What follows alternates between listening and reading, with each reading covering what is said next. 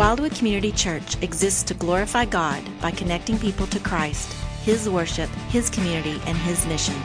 To contact us or for more information, see our website at wildwoodchurch.org. I am so excited to share with you God's word this morning, to open up the Bible and to read it and to study it, to look at it and see how it changes us see how we apply it to our lives. And so I, I, I hope that you understand that, that is my single hope. I, am not looking to uh, get compliments or for you to like me. I've, I'm, I work with teenagers, okay? Like, I get it, right? Like I've been rejected enough times. I'm like, you know what? I'm just going to preach the gospel, right? That's that's all I would like to do this morning. I like us to fall more in love with Jesus Christ together. But uh, I found myself recently in my living room, and I just put Quinn down. And kind of our rhythm of life is I put Quinn down uh, usually, uh, and then Amber will put Oliver down, and it takes a little longer to put a one year old down. And so Amber is in the other room putting Oliver down, and I have a little alone time every once in a while. And so I have this gap of about seven to 10 minutes, and I found myself on my laptop, and I was on Facebook, of course, and, uh, and I was in one of my groups that I'm a part of, and, and it's filled with other youth pastors, and we share ideas, we encourage each other, we pray for each other. It's a beautiful thing. Uh, but I, I, I found a post that I was like, this guy's wrong. This guy, this guy is not right. And so I was like, you know what? In that moment, I turned from Jonathan, like dad, husband, to keyboard warrior. Okay, have you ever heard that phrase? Keyboard warrior, right? And so keyboard warriors are in, the, the in, in a basement somewhere attacking everyone online, right? Go to YouTube comments and you'll be like, oh, okay, that's a keyboard warrior, right? Go to Reddit, go to Facebook. You'll see keyboard warriors every, everywhere. They want to prove you wrong more than anything, except that was me. I became Jonathan the keyboard warrior, and I began a back and forth with this gentleman. And I, I am not proud of, right? Like I was like, look, I want him to know that he's wrong because a little thing, a little little something was whispering into my ear that said, Jonathan, he's wrong. You have to tell him. I was like, You're right. Right? And I was like, initiating battle on my keyboard uh, uh, over Facebook. And, and then I heard something else. It said, Because if you don't tell him, who will? He'll think he's right for the rest of his life. And I was like, I will do the Lord's work. I will be his warrior, right? And so I, I, I, initiate back and forth. And the, the sad thing is, I'm, I'm an administrator in this group, and uh, I have the opportunity to shut down comments whenever I want to. So I abused that privilege as well. I shut my laptop and signed off, and I was like, well, that wasn't my finest moment. As I like got it back into the real world, I was removed from Facebook, and I eventually went back to him and apologized and reopened the comments and I may have said, I have the last word, period, right? Like we all, we all make uh, sinful, selfish things. But in, in this interaction, it got me thinking, why did I do that? It, it would have been easier, less time consuming for me to, done, right? I mean, like, I, I could do the dishes. I could vacuum. I could love my wife. You're thinking like, dude, you have like a thousand things to do. I could catch up with a student. I could, I could text, snap, Insta, whatever. I could do anything, right? Like I do all this stuff. It's, all it takes is, but I didn't because something was whispering into my ear. What is that something? And you know, it's the same something that keeps us from being honest with others. It not only keeps us from being honest with others, it keeps us from admitting our weakness to others. It keeps us from saying, I'm sorry. It keeps us from celebrating other people's success. It keeps us from initiating reconciliation. It holds us back. I wonder if anyone has a guess this morning. And if you are, uh, if you're following along, we would all say, it's pride. It's pride. Pride is at the core of why we do things like this. Pride is at the core of our selfishness and sinfulness. Pride is the struggle. And the struggle is very real. And so I don't have to overstate this at all because scripture states it well for me. Proverbs 11:2 says this: when pride comes, then comes disgrace, but with the humble is wisdom. And now I could have picked 30 other ones, but James 4, verse 6 says this But he gives more grace. Therefore, it says, God opposes the proud, but gives grace to the humble. And now this is quoting a, a couple other verses, but let's pause for a second. God opposes the proud. Uh oh. Like, oppose is the military term. Yeah. So, so God opposes. He is fighting the fight against the proud. If you are prideful, then you're fighting against the kingdom of God. The weight of that. Oh, pride is a big, big deal. And C.S. Lewis said it well a proud man is always looking down on things and people. And of course, as long as you're looking down, you can't see something that's above you. Your greatest barrier to loving Jesus more tomorrow is loving yourself too much today. The greatest barrier to loving Jesus is not something external. Can't blame it on the culture. Can't blame it on your friends or your family. You can't blame it on the politics. I don't know. Can't blame it on anything because it's in us. It's not an external problem, it's an internal reality, and it's a sinful reality of pride. Pride sits in us, causes us to do things that we're not proud of, ironically, and it hits us saying, Who was that? It prevents us from doing what we want to do, and it causes us to miss the things we would be most encouraged by, the things that we would be, grow most by pride is a big, big deal. And it's something that is universal for all of us this morning. And so I want to make a quick, quick side note because there, there, there are people in the room who say, love yourself too much. I don't struggle with that. I hate myself. You're not dealing with self love, you're dealing with self hatred. And that's, that's the same issue because you've put yourself in place of God. The remedy is the same. The problem is extremely different. We can't equate the two. But the remedy is the gospel of Jesus Christ.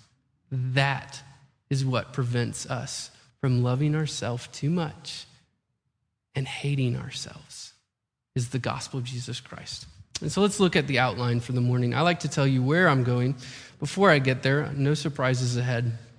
There's two main points that I believe we'll see in Philippians 2. And it's the call of the Christian and the example of Jesus Christ. So if we want to see what humility looks like, what's the remedy for our pride that sits inside of us internally, eating us, causing us to do things we don't want to do? The call of the Christian and the example of Jesus Christ. And we have some subpoints below, but we'll go ahead and turn to Philippians 2. And so as you turn there, I want to make a, a couple quick notes about our passage this morning, Philippians 2. See, this verse is crucial to our understanding of who Jesus is. It is crucial to the integrity of Philippians. If you, were to, if you were to analyze the book of Philippians, at the very center, the support system, the central nervous system of the book of Philippians is verses 5 through 11. Without it, the other verses can't stand. Without it, they won't stand, they won't matter. It's like taking legs off a chair. It's not a chair anymore, it's a floor platform. I don't know. But it's not a chair. It has no support system, it has no use. Everything rests on Philippians 2 5 through 11. And the second thing, and this is, hear my heart in this. We are going to look at specific words. We're going to analyze. We're going to apply. We're going to, we're going to look deeply into God word, God's word. But do not get so caught up in studying God's word that you miss the opportunity to worship the word, Jesus Christ. The greatest thing you can hear this morning is who is Jesus? Not my point number one, not my application. The greatest thing you can hear this morning is who is Jesus Christ? And what does that mean to you? That's, that's it. So as we read this together, Philippians 2, 3 through 11, let's, let's listen to what God's word is telling, is speaking to our hearts in our minds. I hear students all the time say, I wish God would speak to me. He has. It's His word. Go with go, with, go to it with me now. Philippians 2, and I'll read verse 3 through 11, and then we'll walk faithfully through it. Do nothing from rivalry or conceit, but in humility count others more significant than yourselves. Let each of you look not only to his own interests, but also to the interests of others. Have this mind among yourselves, which is yours in Christ Jesus, who, though he was in the form of God, did not count equality with God a thing to be grasped, but emptied himself or made himself nothing, taking the form of a servant, being born in the likeness of men, and being found in human form, he humbled himself by becoming obedient to the point of death, even death on a cross. Therefore, this is the glorious conclusion. God has highly exalted him and bestowed on him the name that is above every name, so that at the name of Jesus every knee should bow in heaven and on earth and under the earth, and every tongue confess that Jesus Christ is Lord to the glory of God the Father. If that doesn't spur worship in your heart and mind, friends, are you awakened to the gospel? This is it. This is a beautiful depiction, a beautiful, explicit description of what and who the gospel is. And there's a call on all of our lives. And so we pick up in the middle of Philippians, right? Literally in the middle of the book. And we pick up where Paul is, is sending some exhortations to the church of Philippi. And so the first part that we're going to look at is the call of the Christian. So I wanted to start here because this gives the impact of our pride. This shows the reality of how far we are from being humble. And it says, Do nothing from rivalry or conceit, but in humility count others more significant than yourselves. Verse 4 Let each of you look not only to his own interests, but also to the interests of others. And we hear that, we go, Yeah, got it. Check Right? Right? Like that's easy.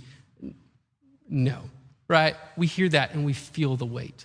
We go, that doesn't describe me at all. That's not who I am. Is that who you are? Right? Like that that hurts us. And we kind of wish that it said this. So here's the Jonathan Standard Version, because this is written by my life, not what I believe. Do some things from selfish ambition or conceit but in confidence, count yourself more significant than others because you got to take care of number one. Am I right? Let each of you look not only to his own interests, but when it's convenient to the interest of others, when you have time, when it fits your schedule, right? Friends, I wish that's what it said because I wouldn't have to do anything. I could rely on myself and I would be, I'd be great. I'd be fine. But that's not what it says. It says something much deeper. And I think the core of it, what, what really cuts me, is when it says, count, or you could say, consider others more significant than yourself. That's to act in a way where everyone around you matters more than you. Oh, like all, all the time? Yes. Wait, which others? The people I like, right? No, everyone. There's no qualifiers.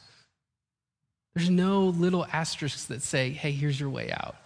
This is a weight we feel and we go, I can't do it. And you're right. Because this is not about what you could do or what you should do. This is about what he has done. This is not a try harder, a be better, or be more humble message. If that was the case, I would have titled it Stay Humble. Right? And even if you search on Google, if you did this really quickly and you went to images and you searched stay humble or um, humility, you're going to get thousands of responses. And you know, none of those are from a Christian site. That's not a Christian message. Work harder, stay humble. Do better, stay humble. Work smarter, stay humble. Humility isn't just a Christian message. So, what makes this unique is that the source of our humility is not found in what we do or say or how we even act. It's found in Christ. And that means you can't even humble brag. You can't do it, right? And if you don't know what a humble brag is, it's when you start talking like you are humble, but you leave a quick note that's like, oh, yeah, shout out to my 2,000 followers. I love you all. Stay humble. It's like, no, I'm sorry, friend. Like, you just bragged, right? Like, oh, blessed, and it's a picture of you in Hawaii, and you're like, okay, yeah, I get it, right? You're blessed, I suck, right? Like, come on, that's not fair, right? I want to be in Hawaii. I'm in Norman, right? Where it never stops raining. But, friends, this is not sourced in ourselves. You can keep searching, search your whole life. You'll never find the end of your pride. Nonetheless, humility.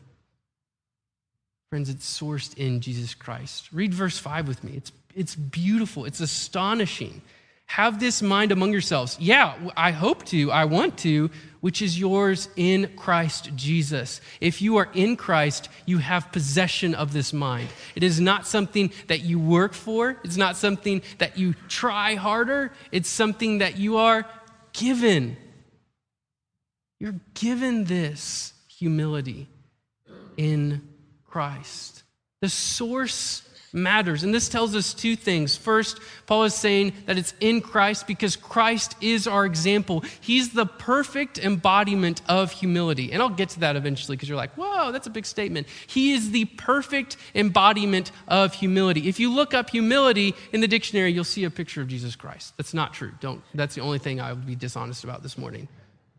But it's true in fact that He is our definition of humility. He is our example of humility. And the second thing is that we are also in Christ. It is because of this union with Him, not, not what you do, what you say, or what's been done to you. It is because we are found in the blood of Jesus Christ that we are given this humility. The source of our humility is not found anywhere inside of us. Keep looking you'll never find the end of your pride. So now let's let's let's read, and this is this is some of the most beautiful. Uh, this this has to be top three for me. John Abernathy and I were talking about this, and this is this is unbelievable. The the picture of the gospel that verses six through eight give us on the humility of Jesus Christ. So read this and just reflect on who he is. So he finishes, which is yours in Christ Jesus, who, though he was in the form of God, did not count equality with God a thing to be grasped, but made himself nothing, or but emptied himself, taking the form of a servant, being born in the likeness of men, and being found in human form, he humbled himself by becoming obedient to the point of death, even death on a cross. This section of scripture has Christ's descent in humility. He keeps going down. Just when you think you're like, okay, yeah, he became man. Oh my word. Like that's that's humility that he humbled himself even as a man, and then he humbled himself even to death, and then even to death on a cross. The descent of humility is astonishing, but I want to pick up on a few key phrases here. Because this teaches us a full Christology. This teaches us who is Jesus Christ, not who we want Jesus Christ to be. This answers who is Jesus. And the first phrase is form of God. Jesus Christ, who though he was in the form of God, in English we kind of go, sounds like he's kind of like God, right? Like he was in the, he was in the form of God. That's not what the word means. See, that phrase comes from morphe, right? Morphe. And that is meaning his exact likeness. That Christ, who though he was in the exact likeness of God, he was God. He wasn't kind of like God. He wasn't like subjected to the Father. He was God.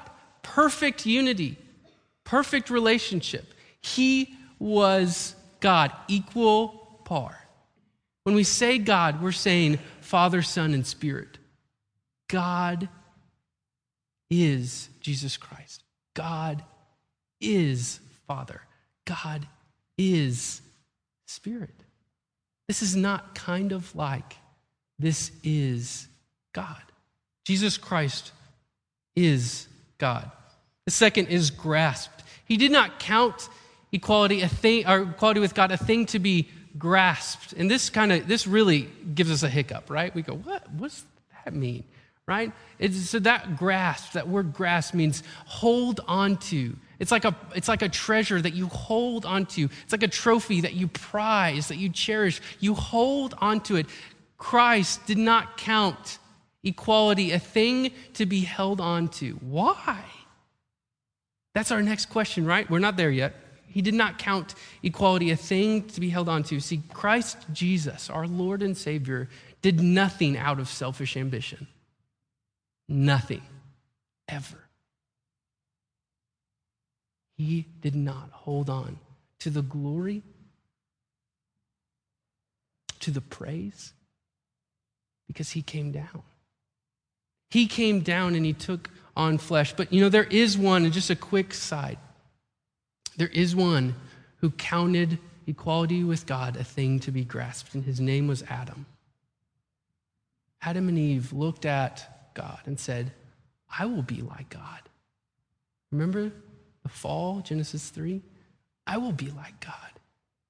See, Jesus is the second Adam, the perfect Adam, and Christ, who was God, became a man by releasing, not grasping, but by releasing. His nature continues to stir inside of us to be God, yet God Himself did not hold on to these things. We continually try to make ourselves more like God. We put our schedules like we are omnipresent. We fill ourselves with busyness like we can be everywhere at once. We do things like we're all powerful. We say things like we're all knowing.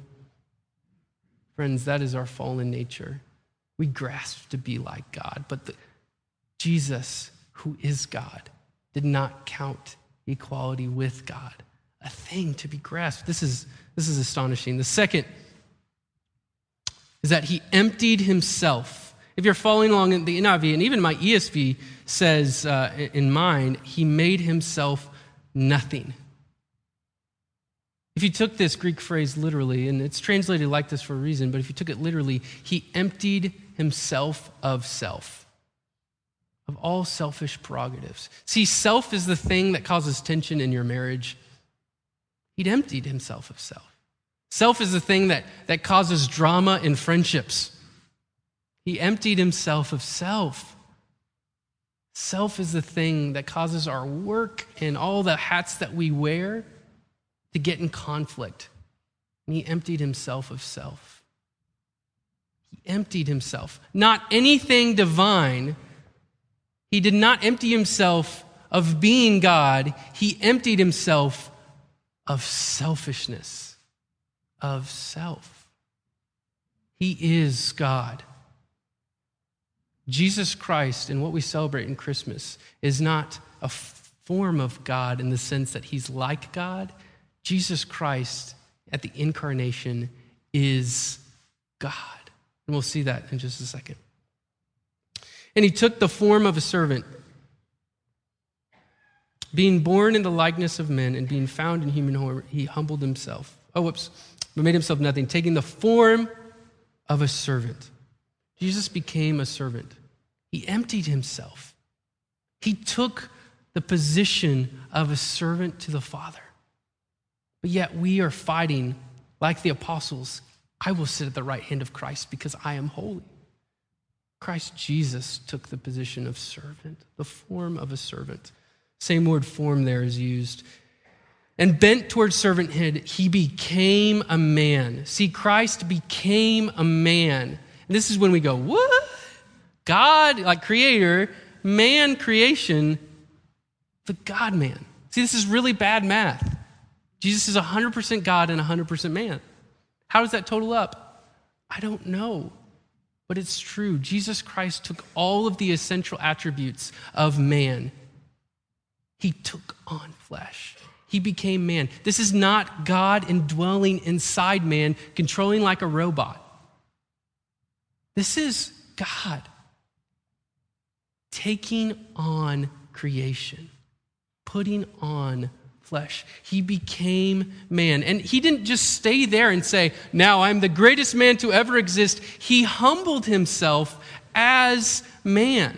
He didn't strut around, he humbled himself, but he humbled himself even to obedience to the point of death. Obedient to the point of death. See, this is what I really struggle with. I won't even humble myself to let someone in my lane when I'm driving. I know there's, I know there's some people in here that play this game, right? We see the person getting over and you're like, sorry, you're about to be humbled, right? And you speed up, right? And you're like, you're too close. And your kids are like, oh, mom, oh, dad, stop it, right? Like, even Quinn is in the back, and she, you're going to hit that car. Mama said, don't hit cars, right? And it's like, you're right, but I got to humble him, right? He's got to learn his lesson. Because if I don't, who will, right? This is the very beginning. But we won't humble ourselves to do little dumb things like that. But Christ humbled himself to the point of death. And here's, here's where the descent just gets astonishing not just death of old age, death on a cross. Galatians 3:13 Christ redeemed us from the curse of the law by becoming a curse for us. For it is written, Cursed is everyone who is hanged on a tree. The perfect embodiment of humility is found in Christ Jesus our Lord. He couldn't go any farther. He took on sin. He became what we are so that we be, could become what we are not righteousness. But in order for us to even take a step in that direction, it had to be fully in Christ. And so you might be thinking, okay, what's the point? There's a lot of this, but here's the conclusion, okay? Here's the conclusion of our passage, and it is beautiful. It should stir up worship in your heart. So, hear this conclusion. And it's not just the conclusion of Christ's story, this is the conclusion of all believers found in Christ. The truth and the beauty is not just that this is Christ's end, this is our end. Verse 9 Therefore, God has highly exalted him and bestowed on him the name that is above every name, so that at the name of Jesus, every knee should bow in heaven and on earth and under the earth, and every tongue confess that Jesus Christ is Lord, to the glory of God the Father. This is beautiful. And that is our end if we are in Christ. That is not simply Christ's hope, that's Christ's reality. And he brings that hope to all of us who are in Christ Jesus our Lord. So let me, let me wrap this up. Oh, I, always forget this verse. Matthew 23 12 says this, and it's a good one. Whoever exalts himself will be humbled, and whoever humbles himself will be exalted.